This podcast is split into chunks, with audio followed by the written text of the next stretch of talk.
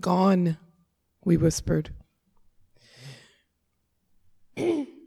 Introduced to the searing truth of agony. But is he gone? The Psalms echo his presence, recount the prophecy of a forever spent with our Lord, our lover, our friend. Gone? Touch me, he told Thomas. Reach out your hand and put it in my side. Believe. And so we gather, some from pleasant places, others dark, but each blessed to celebrate the joy bringer who teaches our hearts to sing still. We look forward the meanwhile cherishing now as he walks in lockstep with us. Seen only in glimpses, perhaps, but here, snug in the arms of the beloved, we share the story, spread word of his singular promise I will never leave you nor forsake you. On the evening of that first day of the week, when the disciples were together, with the doors locked for fear of the Jews, Jesus came and stood among them and said, Peace be with you. After he said this, he showed them his hands and his side. The disciples were overjoyed when they saw the Lord. Again, Jesus said, Peace be with you, as the Father has sent me. I am sending you. And with that, he breathed on them and said, Receive the Holy Spirit. If you forgive anyone his sins, they are forgiven. If you do not forgive them, they are not forgiven. Now, Thomas, called Didymus, one of the twelve, was not with the disciples when Jesus came. So the other disciples told him, We've seen the Lord. But he said to them, Unless I see the nail marks in his hands and put my finger where the nails were and put my hand in his side, I won't believe it. A week later, his disciples were in the house again, and Thomas was with them. Though the doors were locked, Jesus came and stood among them and said, Peace be with you. Then he said to Thomas, Put your finger here. See my hands? Reach out your hand and put it into my side. Stop doubting and believe. Thomas said to him, My Lord and my God. Then Jesus told him, Because you have seen me, you have believed. But blessed are those who have not seen and yet have believed. Jesus did many other miraculous signs in the presence of his disciples, which are not recorded in this book, but these are written that you may believe that Jesus is the Christ, the Son of God and that by believing you may have life in his name. For those of you who uh, are newer to Madison Street Church and may not have recognized that masked man uh, who just read the scripture passage, uh, Hutch Goodman and his wife Rachel and their five children worshiped with us uh, for several years um, and uh, left for Portland about two years ago. And uh, he was here for a wedding uh, last night for Ryan and Kelly's wedding and uh, uh, stuck around. So, Hutch, great to have you with us this morning. Thanks for reading. I think it's always dangerous to talk about resilience. So, we've been indulging in dangerous stuff for a number of months here. Because I think we have this notion of resilience as some form of perfection, when in reality, resilience is the ultimate home of losers. Resilience requires that we've messed up because resilience is about how we handle the times in our life when it doesn't go our way, when it doesn't come together, when it doesn't work. Resilience is not the same thing as perfection. A resilient batter on a baseball team is not a natural 300 hitter. Roy Hobbs was not all that resilient. The resilient one is the one who goes up and keeps swinging until he hits the ball, who keeps at it.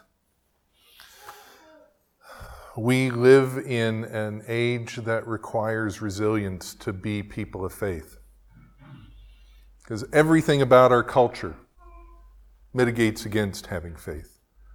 Everything about our culture says to us who gather on Sunday morning in a place like this Are you crazy? There are so many other things you could be doing that, that are altruistic and beneficial and nurturing and useful. And yet, here we are, gathered here, trying to be resilient because we know we've messed up. Winston Churchill often gets portrayed in our history as this great savior of Western civilization.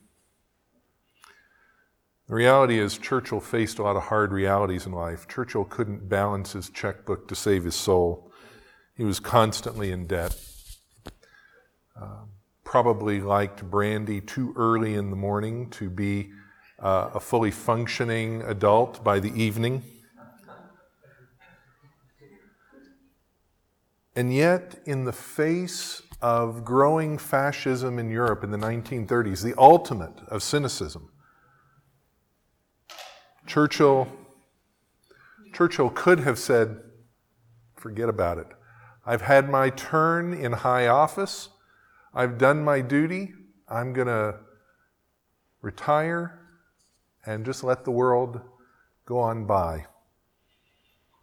Instead, at 70. He says yes to the king's invitation to form a unity government in the face of a world war. But even before then, in the 30s, he lobbied Parliament and he wrote and he spoke out. And he nearly got killed in a traffic accident. He was so intent on marking his speech as he crossed a street in New York City that he got run over by a cab. And none of it was to any avail. Fascism grew, England didn't prepare. He could have been a very cynical old man who just said, whatever. He could have said no thanks to the prime ministry office. But he faced his own cynicism and his own depression and his own struggles, and he went forward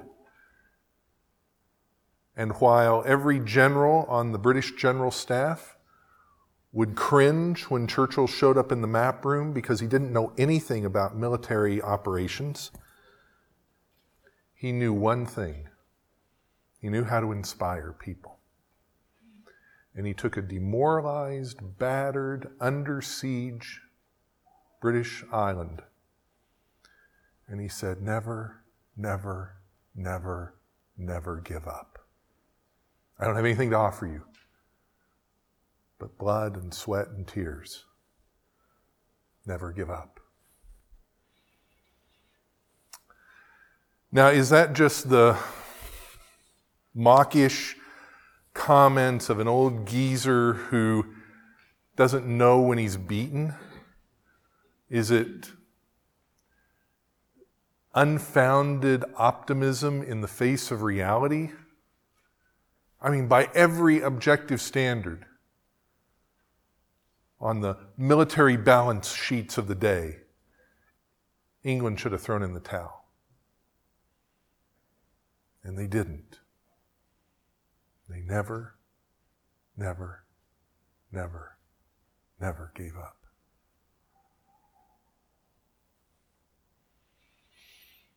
That's the difference between cynicism and faith. Cynicism reminds us that all that really matters is the sensory data in front of us. All that, all that matters is, if you're a pastor, all that matters, you're told, are butts and benches and bucks and baskets. That's what you measure. That's what you work towards. That's what you figure out how to increase. All that matters in our world is Am I happy? And the way we know whether we're happy or not is whether we feel happy, whether our senses tell us we are happy.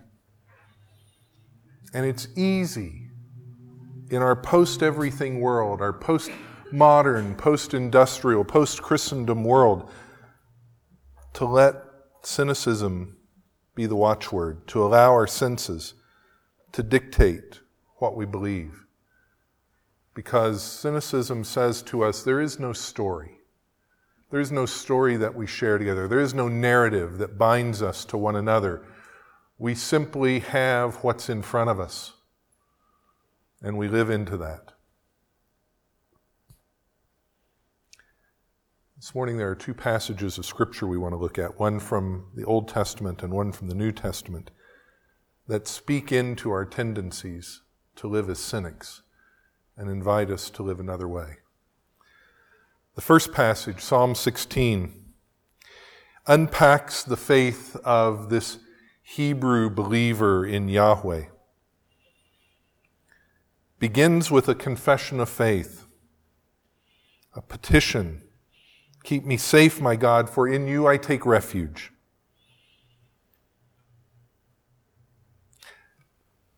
Now, we, again, have a kind of Sunday school shaped reading of the Psalms, like all of the Hebrews of the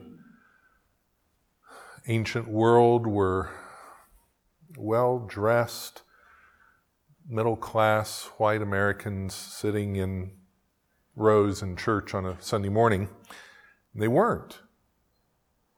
They weren't. We know from the archaeological record that, that until, until the Hebrews came back from exile, they were, they were a challenged people religiously.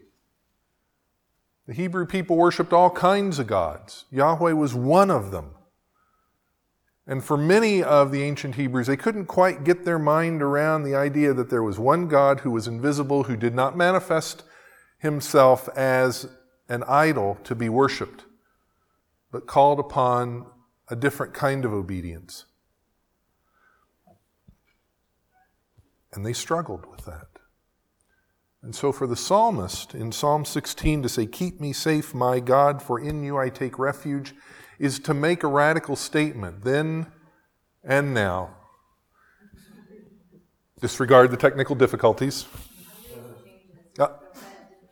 Ah, thank you. And so the psalmist begins with this petition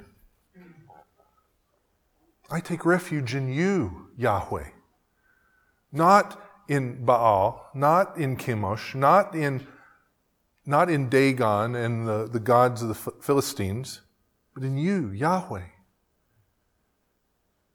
That's a radical statement, then and now. And that leads to a set of declarations in verses 2 through 4. You are my God. Apart from you, I have no good thing. And this beautiful summary that we've heard over and over again through the years. Lord, you've assigned me my portion and my cup. You've made my lot secure. The boundary lines have fallen for me in pleasant places. Surely I have a delightful inheritance. God, because of you, life comes together. The, the stuff I own isn't the stuff that makes me who I am. The stuff I own is a symbol of your engagement in my life. We far too easily in our cynical age fall into the trap of saying, The stuff I have, that's me. I got it, I earned it, I bought it, it's mine. I made that, I built that, it's mine. No. Nothing we have done, the psalmist says. Nothing we have, the psalmist says. Nothing we own, the psalmist says, comes to us apart from the graciousness of God? Nothing. All of it is God's hand in our lives. And that leads the psalmist then to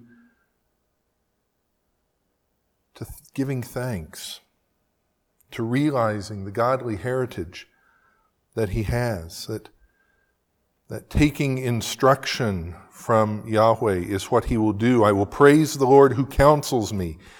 Even at night, my heart instructs me. Even when I should be asleep, I hear the voice of God speaking into my heart.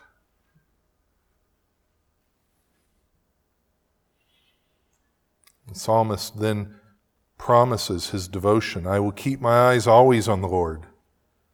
With him at my right hand, I will not be shaken.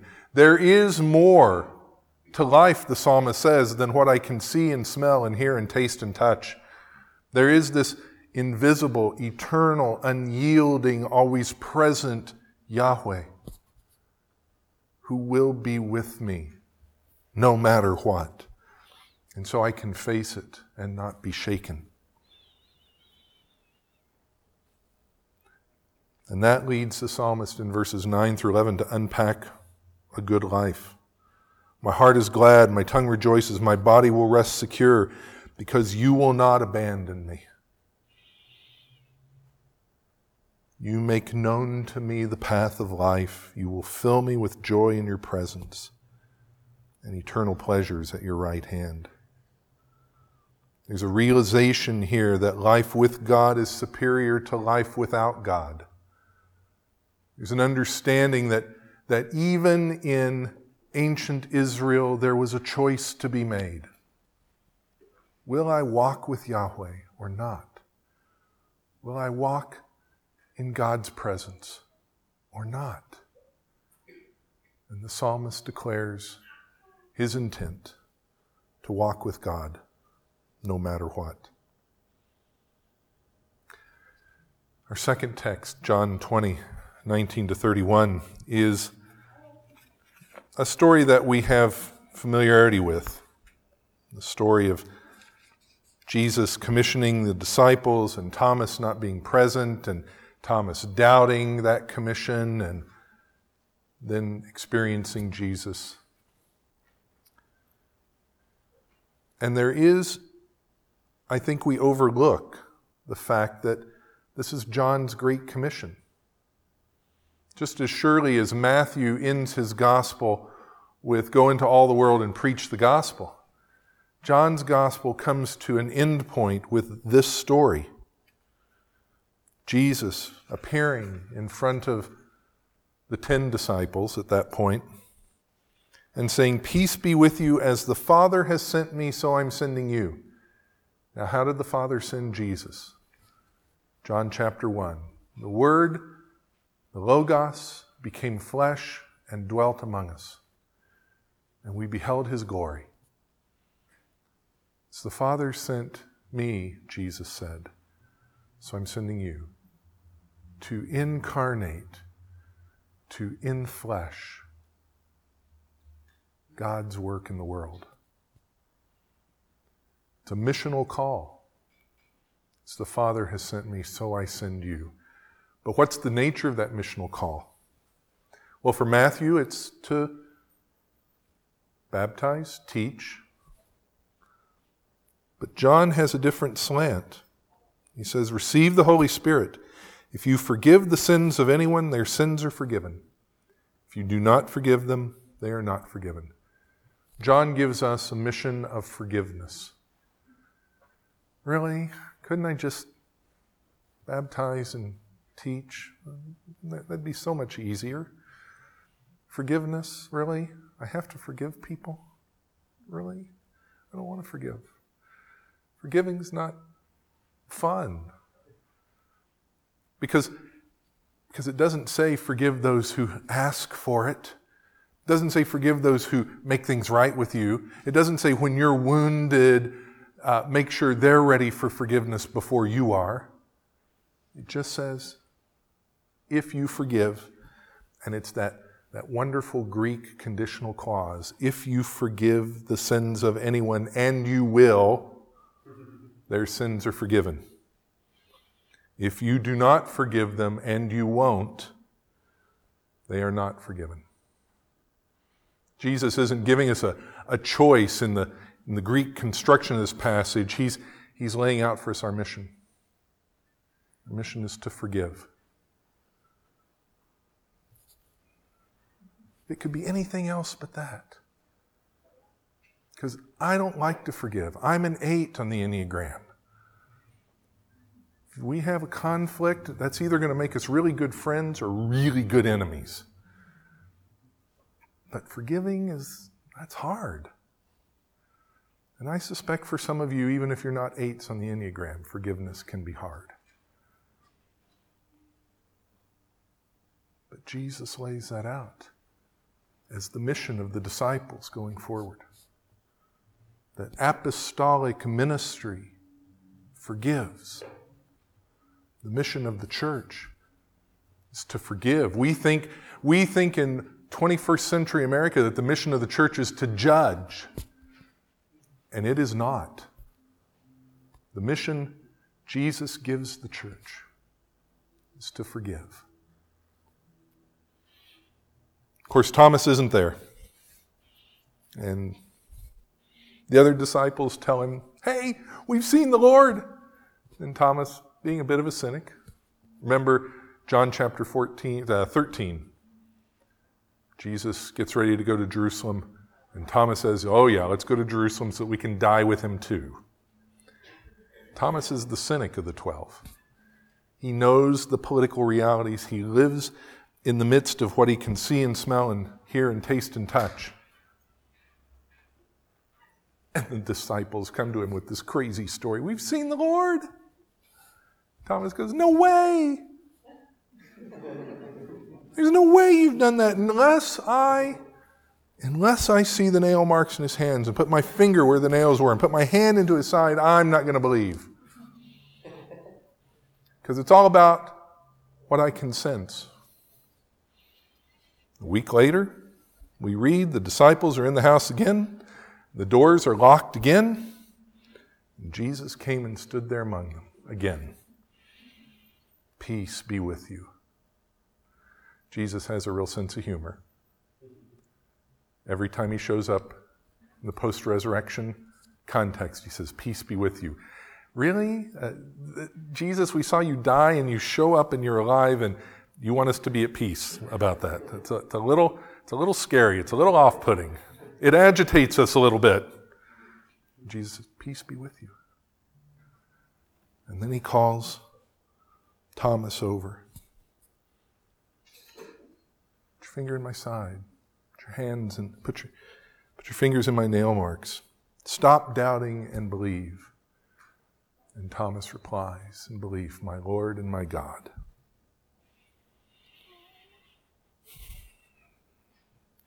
And John concludes this story with this editorial framing, the way John often does in his gospel.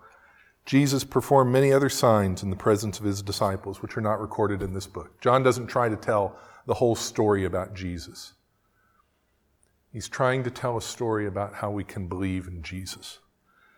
These things are written that you may believe that Jesus is the Messiah, the Son of God, and that by believing you may have life in his name.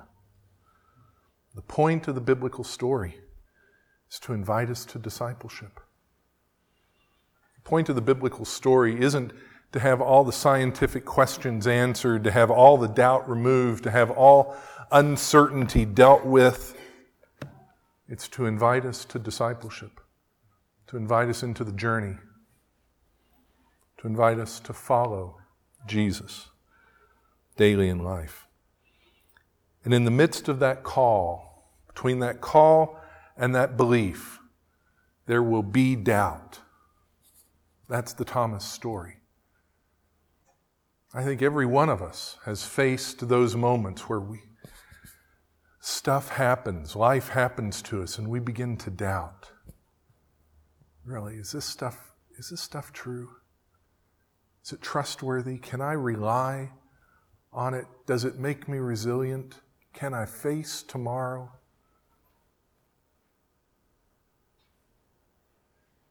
We all struggle with doubt and cynicism. We're all Thomas. And Christ comes to us in the midst of our doubt, in the midst of our, our leaning on our sensory perceptions and saying, There's no way Jesus rose from the dead. That's, that's such a cute little story, but there's no way that's true in my daily life. And Jesus comes to us and says, Touch me. How does that happen? I mean, isn't Jesus, you know, like off in heaven somewhere? No, he's right here. Every Sunday at 10 o'clock, Jesus gathers. The body of Christ comes together, and we can examine each other's wounds. We can see where we've been pierced by the powers of this world. And in that moment, we can see the healing that Jesus gives us and the hope that He empowers us with. And we can say, My Lord and my God. Jesus uh, isn't off killing time in heaven, off somewhere playing ping pong, waiting for God to send him to come again. He's present in us, with us, through us, because of us, in spite of us. He's here right now. And his wounds are evident on our lives. And we have the opportunity to touch one another and realize our wounds and know that God has raised us from the dead. And then we can affirm with Thomas, my Lord and my God. Doubt doesn't disqualify us from the experience of resurrection. Doubt leads us to the experience of resurrection.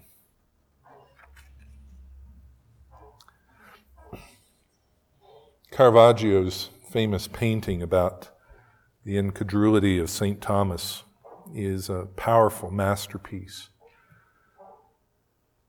And if we were looking at a really lighter uh, print of that, I've always got to remember to post the lighter prints on the PowerPoint we would see Thomas's face in detail, looking not passive, but stunned as he touches Jesus.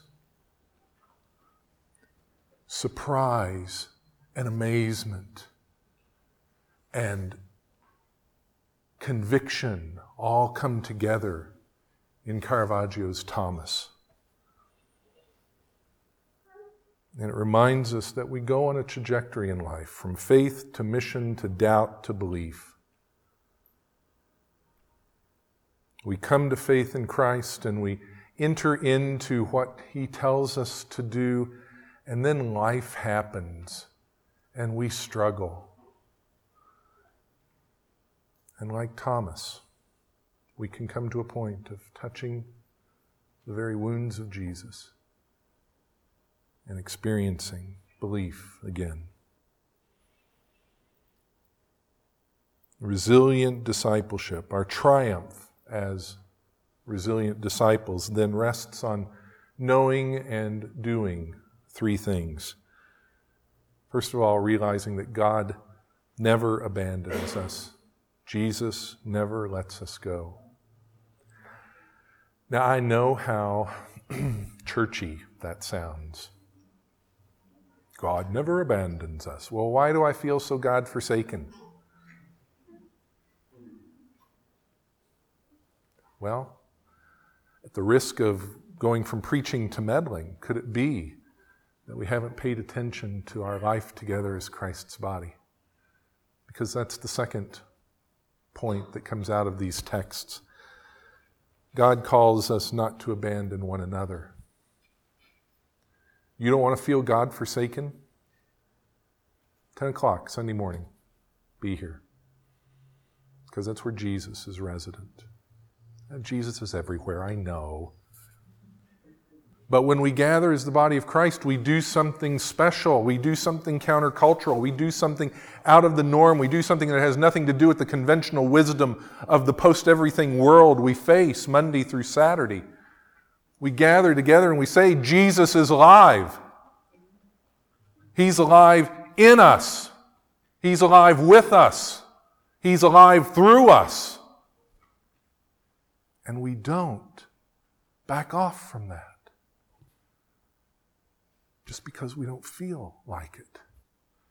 The fact that we gather as the body of Christ says we can be healing to each other and hope for each other. God never abandons us, and He calls on us never to abandon each other. Because our doubts are the bridge to faithful discipleship. And the only way we're going to deal with our doubts is together. When we hold on to our doubts, when we hide them, when we tuck them away in our lives, they take on a life of their own. They begin to sprout like weeds in our soul. And they begin to damage us.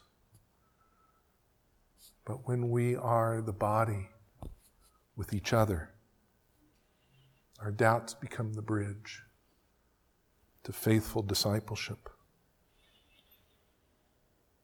God never abandons us because if God, and if God never abandons us, then our cynicism has no place. And we dare not abandon each other. And if we do not abandon each other, cynicism can't take root in our lives. And our doubts guide us to faith. And if our doubts bridge us from unbelief to belief, then cynicism can't work because we've adopted a new story. We've taken on a narrative. We've said, there is more than what we can sense. There is more than what we see and smell and hear and taste and touch. There is a reality bigger and larger and deeper and more powerful than that. And I can't explain it all and it's not always logical in a 21st century postmodern Western sense, but it's true nonetheless. Thomas, cynic and doubter, discovers the essence of discipleship. Who am I going to serve? Am I going to serve myself and my, my sensory needs and perceptions? Or am I going to serve this Jesus whose wounds are visible, whose wounds heal me? So, this morning, some questions for reflection. The psalmist makes kind of a big deal about the stuff in his life and how that stuff is a marker of God at work in him. What stuff do you have? And I mean that not just in the material sense, but what stuff in the George Carlin sense? What stuff do you have that invites you into communion with God? Is your stuff a barrier to communion with God? Or, or do you realize that that stuff comes as a gift from God's hand for you to be generous with? Secondly, how have you embodied, how have you incarnated God's mission of forgiveness recently? And how have your doubts led you to a deeper walk with Christ?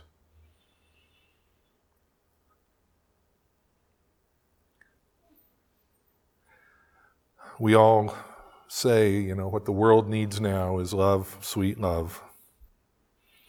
But if we really want love, Mother Teresa said, we must learn how to forgive. How do we do that? How does our stuff and our lives together and our doubts all conspire to make us the forgiving, loving people God would have us be? One more thing. Maria uh, Puccini says uh, resilience is the courage to not let your mistakes define your journey. the courage to not let your mistakes define your journey. That was certainly Thomas's story. The rest of the story, as Paul Harvey would say, is that Thomas went from cynic and doubter turned believer into missionary, and that the church in South India was founded by Thomas. When Jesuit missionaries landed on the shores of South India in the 1600s, they found Christians already there. Because Thomas, as they tell the story, came and presented the gospel to them. Whether that's the truth or not, we don't know. We don't have, you know, good historical records that prove that beyond a shadow of a doubt. We just know that when the Jesuits showed up in Goa in 1600, there was a church already present. The Mar Thoma Church, the Church of Thomas, worshiping Jesus. Thomas went from the part time disciple who showed up when it was convenient to the apostle who went the furthest to share the good news. That's what can happen in our lives when we move from cynicism and despair in our brokenness, trusting only in what we sense, and turn to that which makes no sense the gospel of Jesus. That in his life and death, in his resurrection, we have new life.